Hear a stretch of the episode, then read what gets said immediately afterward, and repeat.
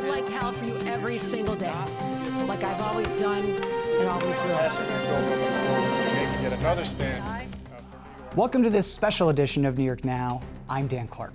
The end of the summer is finally here, and we're taking a break for the week. That means we'll be re airing some content you've seen before if you're a regular viewer. So if you want to skip this week and come back next week, no offense taken. But I wanted to use this week to re air two important segments from this year. First up is our interview with Lieutenant Governor Antonio Delgado. It's been about a year and a half since Delgado took office, but he's no stranger to New York. Before Governor Kathy Hochul picked him as LG, Delgado was a member of Congress, representing part of the Hudson Valley. He served for two terms. That was until last May, when Governor Kathy Hochul picked him as her new LG. The old one, Brian Benjamin, had been indicted on federal corruption charges. And since then, Delgado has been busy traveling across the state for events, leading New York's regional economic development councils, and heading the state's efforts to combat hate and bias. We sat down with Delgado earlier this year to chat about all of that and what's ahead. Lieutenant Governor, thank you so much for being here. I appreciate it. Good to be here.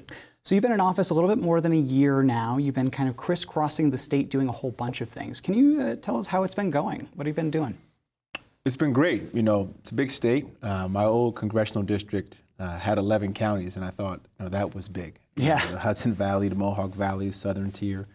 Uh, but now we're talking about the Finger Lakes, we're talking about Western New York, we're talking about North Country, we're talking about downstate. And so for me, it's been an opportunity to get around and just meet uh, folks in every part of the state, every nook and cranny, uh, learning the different main streets, um, learning the different ways uh, communities are coming together to empower themselves, uh, be it in the healthcare space, educational space, uh, be it in um, the economic space, but just learning um, you know, the ebb and flow of the state and, and understanding uh, what the needs are uh, across communities. You know, what do people tell you about that? It's got to be a very different job than being a member of Congress, which you formerly were before this. When you're a member of Congress, you're really dealing with your district directly. As lieutenant governor, you have to go all over the state and, and talk to a whole bunch of people. What do they tell you? Well, first, I want to say when you're in Congress, too, you're focusing on legislation. Yeah. right? You're focusing on how to uh, make policy uh, into law that you know will have a direct impact on the constituents you represent. Intellectually, it's a different uh, endeavor in the executive side. You're, you're, you're mindful, obviously, of legislation, but you're not responsible for ushering any legislation through. Right. So, you really, what I've learned is a lot of it is about understanding how uh, what the vision is, right? Ultimately, where, where are we going? Uh, how do we knit all of this together in a way that uh, is a narrative that people can be inspired by and can feel um, encouraged by? And I think, you know, whether it's addressing affordability, you know, uh, comprehensively, um, whether it's making sure that we are uh, empowering all communities, uh, particularly those communities that have been distressed or, or that are distressed or that have been overlooked or marginalized. Uh, so we talk about economic growth, we're talking about it in a way that's more holistic. And how do we do that in a more intentional way? And I think people are thirsty for that type of prioritization, where they truly believe that every community is seen, every community is heard, and every community is empowered, uh, not through a um, one size fits all approach, because Sure. that wouldn't make sense. Um, that means you have to be on the ground, you got to do the work, and you have to understand what's unique about every community. You know, for me, some issues get more attention on this show and in my life because I find them more personal to me. Um, two of them mental health, criminal justice. I like to focus on those quite a bit.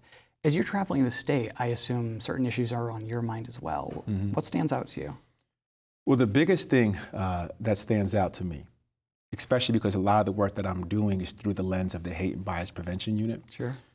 Um, if I had to cut out two narratives that I've been sort of really using as platforms to get around the state, one would be through my work as chair of the Hate and Bias Prevention Unit.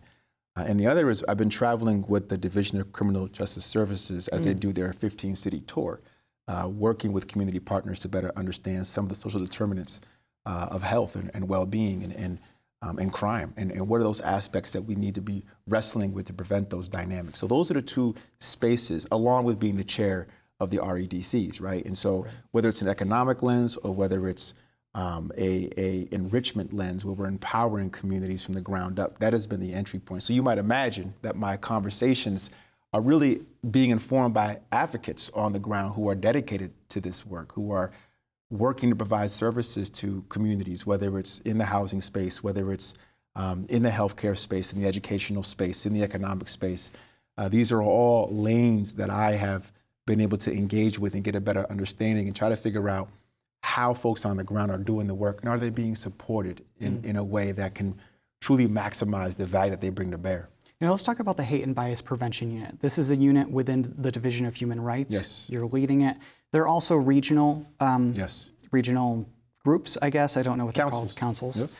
Uh, can you? It might seem obvious, but what's the work intended to do of those councils? So a lot of the work around hate and bias up to this point, I think, has typically been about reacting. Yeah. There's a horrible incident or tragedy that occurs, and then the community rallies around it and figures out a way to sort of react to that, whether it's in the criminal side or whether it's just in the healing side from the victim standpoint. Um, and we want to be more intentional, more forward leaning, more proactive in how do we create an atmosphere that is more collective uh, and rooted in compassion and understanding and tolerance. And that means identifying partners on the ground across the state on a regional basis that are dedicated to coming together consistently to think about how to engage their community in any number of uh, endeavors. It could be as simple as creating spaces for constructive dialogue. Um, it could also be more concrete, formal events that bring together opportunities to work through challenging issues, or just to come together in fellowship and build a sense of community. I think we all know that we're living in very divisive times where hate is being normalized. And I think it's incumbent upon us to normalize love again, to, to uplift love again, and to make sure that we understand how powerful love actually is. No one's born to hate. That is a learned behavior. It is taught, as Nelson Mandela once said, you know, love is natural. We're born loving. And I think it's incumbent upon us to, to do the work on the ground to bring that together. So this is a statewide effort. I can't tell you how humbled I am to be the chair of, of these councils. There are 10 councils all across the state. We've met now with eight of the 10. I think we still have to do the North Country and, and Western New York. Um, those are our two last regions. But by the end of hopefully the next couple of weeks, we'll have a month or so, we'll have introduced and met with all 10 councils. And then each of those councils will, in their own way, begin to engage uh, with their communities. This is something that is so difficult for me to even think about because I feel like it's something that we shouldn't need. You know, as you were saying, we shouldn't need people to come up with plans to prevent bias and hate and things like that. We're living in such divisive times. You're going around to all of these councils and talking to a lot of people. I'm wondering, do you see any common trends among either uh, the hate and bias in their areas or how they're responding? Well, I, I want to say to the point about something that we shouldn't need. I can understand why intuitively you might think that, but when you think about the way we are sharing information or not, mm. you think about the echo chambers of misinformation and manipulation and the rabbit holes that people can fall down now so easily in ways that they might not have been decades ago. Yes. You think about how conspiracy theories now that were once really on the margins, way, way out now, can catch fire on the internet and become normalized in a heartbeat. And we have folks out there who rather demagogue uh, and who'd rather be divisive in their rhetoric in order to sort of uh, assume power for them for themselves as a result. So this is the challenge that that we face. But to answer your question, the thread is that I think people, despite all those challenges, right, despite those structural realities, I think people are thirsty for authenticity and genuineness and, and being able to disagree but agreeably. I- More often than not, people want to feel okay saying what they what they mean and knowing that they won't be judged uh, because they're they want to come from the right place. But we have to create those environments. We have to create opportunities for folks to make mistakes, to maybe say the wrong thing, but but in the name of getting to a better outcome Yes. right? And I, I think the more we can we can create that kind of environment, uh, the less people will run to their corners or clam up or dig their heels in or be rigid in their points of view. It's incumbent for all of us, no matter what side of the political spectrum you come from, that we go into the conversation with an open mind,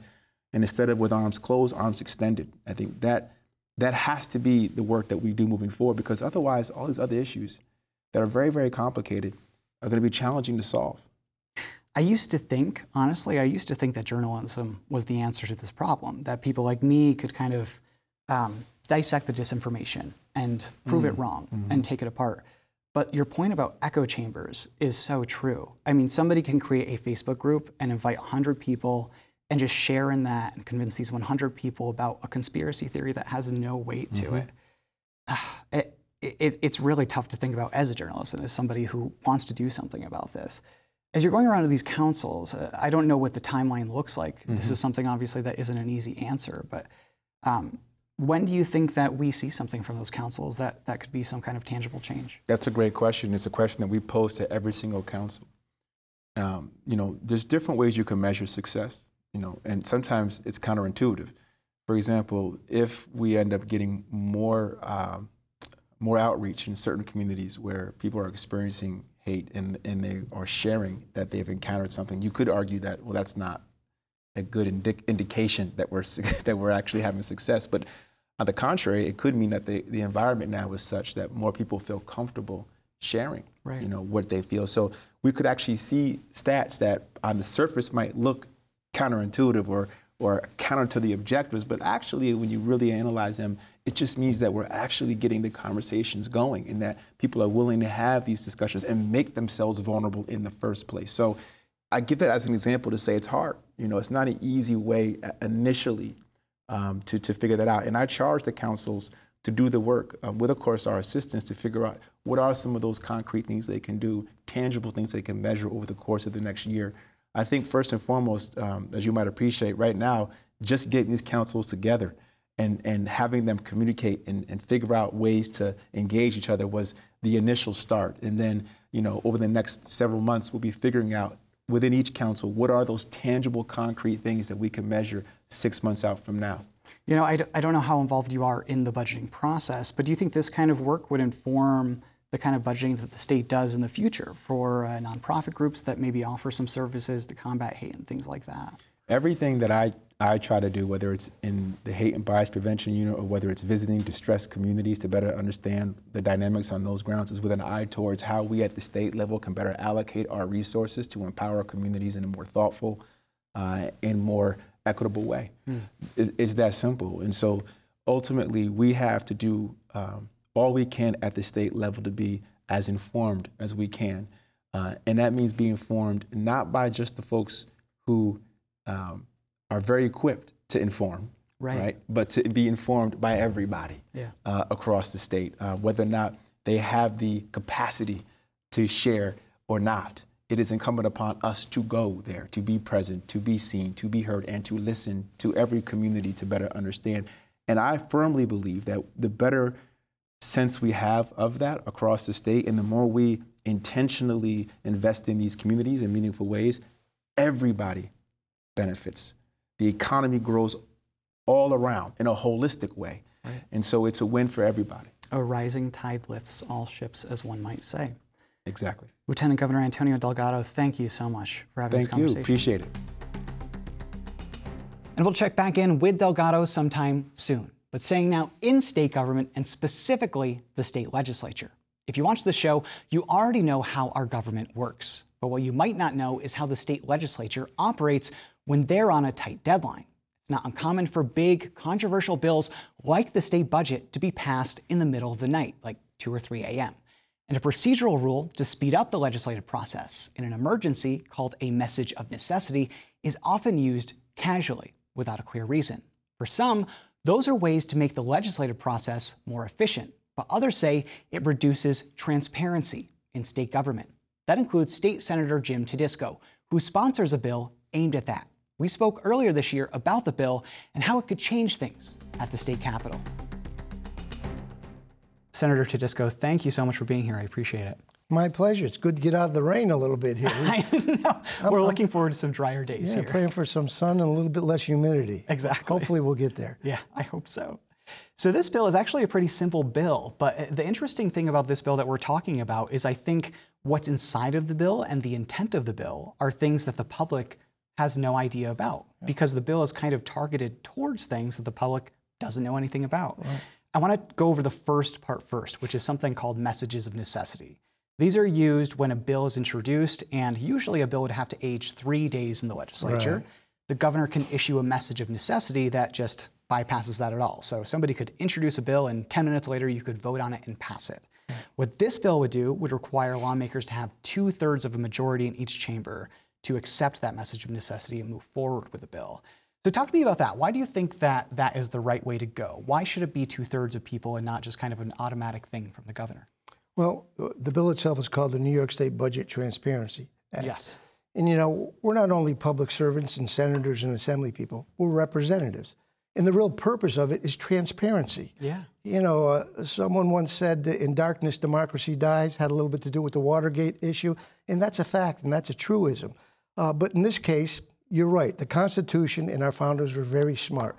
They said if you're a representative, you've got to have a bill on your desk and you've got to be able to, to read it. Right. In at least three days, to give us the opportunity to read it. Uh, but they also said you may need a message of necessity. Now, what is a necessity? It's an emergency.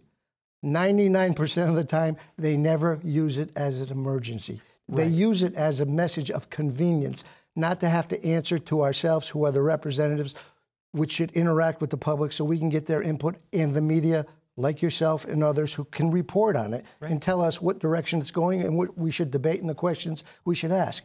So my bill tries to take care of uh, those two areas and, and really provide a representative democracy approach where people, not senators, assembly people, and governors, are the most important part of this government. Now, you've been in the legislature for about 40 years now, first in the assembly for a long time, now you're in the state senate. How have you seen this evolve over time? Has it always been this way since you've been here, that, that they've used messages of necessity pretty, um, pretty liberally? I just passed a bill, VIP, Veterans Internship Program. It took me 10 years to get that bill to the floor, and I finally passed it this year. Believe it or not, I've had this bill for 12 years, okay? And for 12 years, in many cases, both sides of the aisle have used messages of necessity. Uh, Democrats would blame Republicans for late budgets, Republicans would blame Democrats. But in this case now, truly, there's only one group to blame because there's only one voice from one political affiliation from one region of the state. Supermajority in the Senate, supermajority in the Assembly, and a, Repub- a Democratic governor who's maybe a little bit more moderate, but still very progressive because they're turning her in that direction. So this has been an old chestnut. But this year, I think we made some headway. Because the other part of this whole thing, when I said in, in darkness, democracy dies, besides this message of necessity, where they give us an hour and a half and say, here's a 200 page budget document. And by the way, it's not only for the budget bills themselves, it's for extenders. Oh, yeah. They know three, four days in advance. They know a week in advance. What the, they won't give it to us for an hour and a half before so, so we can read it. You only use message of necessity when it is a necessity because it's supposed to be for an emergency like a terrorist attack, a mm-hmm. financial disaster, an impending storm maybe a pandemic. You might want to have used it back when the pa- pandemic was taking place, but not for the convenience of not having to answer questions. So, yeah, it's, it's been a long haul. Uh, we've talked about it a lot in the past, but this year we put so much pressure on them. They did most of the work between 8 a.m. and 12, but they still use that message of necessity really as a message of convenience. And that's a, a slap in the face to our constituents and to all the rank and file members as well as ourselves. Of course, when I say rank and file, the majorities have the bill way in advance of us. Yes. We're the ones who have to catch up. And uh, that's an affront, I think, to the people who I said are most important in this representative democracy. And those are the constituents, the voters, and the people we represent, the taxpayers. Right. The majorities, as you mentioned, have a kind of ongoing conversation within their conferences about how the legislation is developing. So, but by the time that they get to it and have a deal, they kind of have an understanding of where it's headed or maybe what's going to be in it. The minorities don't get anything unless they're leaked something by another member or the media uncovers it. That being said, this is such a common practice in Albany to, to, as you said, I think intentionally a lot of the time, to shadow what's happening at the Capitol the majorities are so entrenched in this. I think on when Republicans were in the majority, as you said, they used it as two. Uh, Democrats did too. This bill, I should mention importantly, is a bipartisan bill. It's Yes. not being just led by one party. How do you convince everybody else who's so used to this system to come over to your side and, and see that you could work in a different way to benefit constituents? Yeah. Well, as I said, the most important, but also the most powerful individuals in this representative democracy are not senators, assemblymen, or governors. They're the public. Because I'm in the minority, uh, my colleagues in the assembly are in the minority.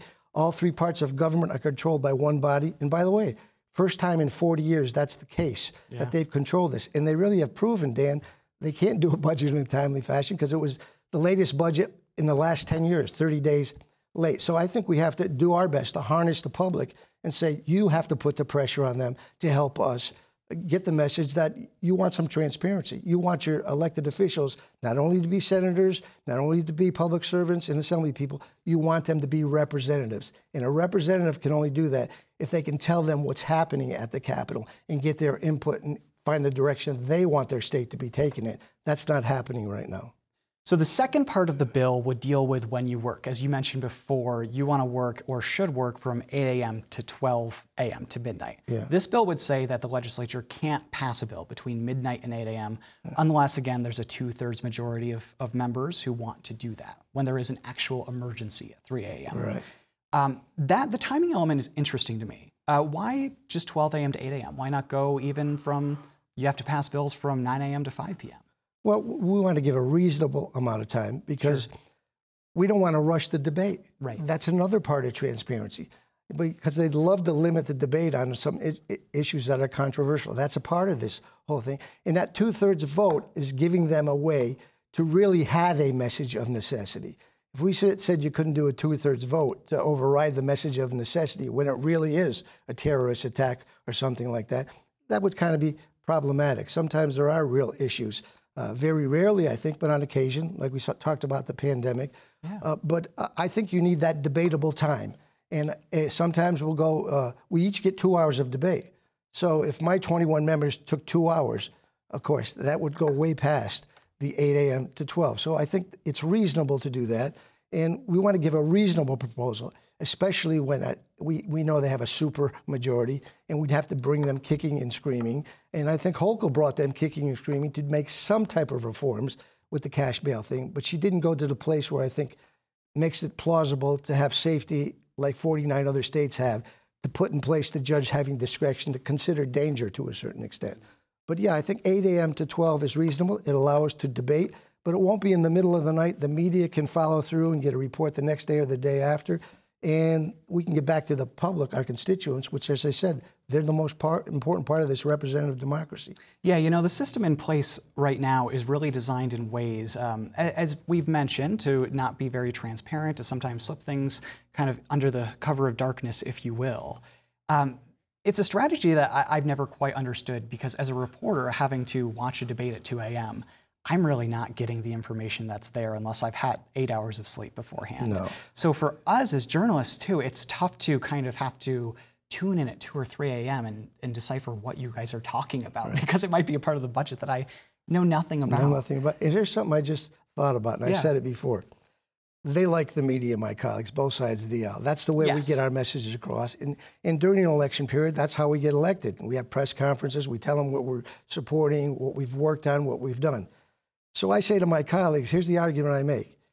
If it's so good to do a budget bill, the most important thing we do, 2 or 3 or 4 a.m. in the morning on the floor when the, when the t- TV camera has us on TV, why don't you hold your press conferences 2 or 3 or 4 a.m. Yeah. in the middle of the night? Yeah. You know why? Because the media won't be there. The press conference won't take place when you want to talk about something positive you're putting forth, or a bill you want support for, or an honor you've received, or something, something like that. You don't do it three or four o'clock in the in the middle of the night. You do it at 10 a.m. in the morning when the media 10:30 when they're ready to report it the, the full and uh, extent of the day. So that's an indication that they want some confidentiality about some some of the issues that they feel a little bit uncomfortable about, but they want to still support and get in place. Uh, so I asked them, you know, if you want to do it at 4 a.m. in the morning, you should do your press conferences at that time. But nobody does that right now, Dan. you know that. I do quite know that. Yeah.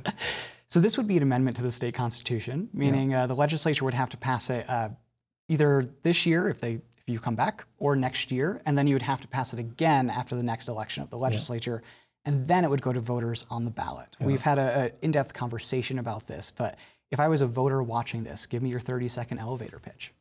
Well, I would just tell them you are the most important part of our representative democracy. I know you have a busy life, and this is a problem with that.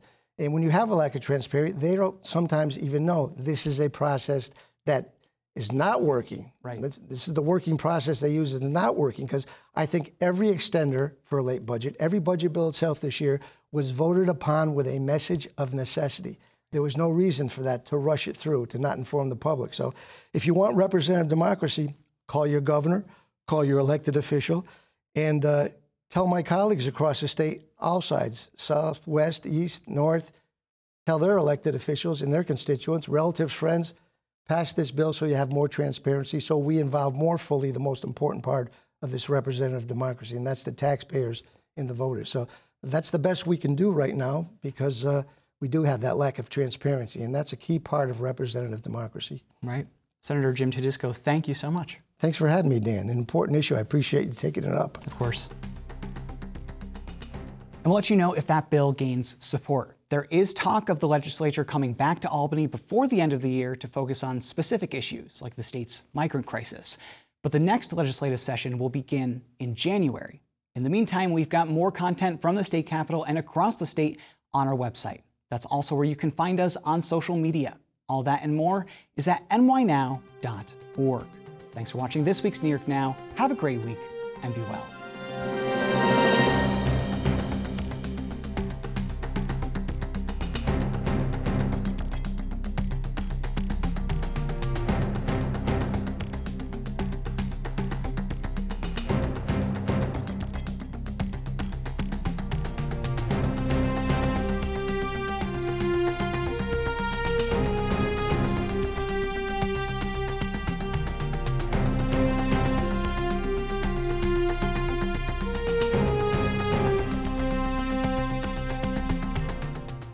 For New York Now is provided by WNET,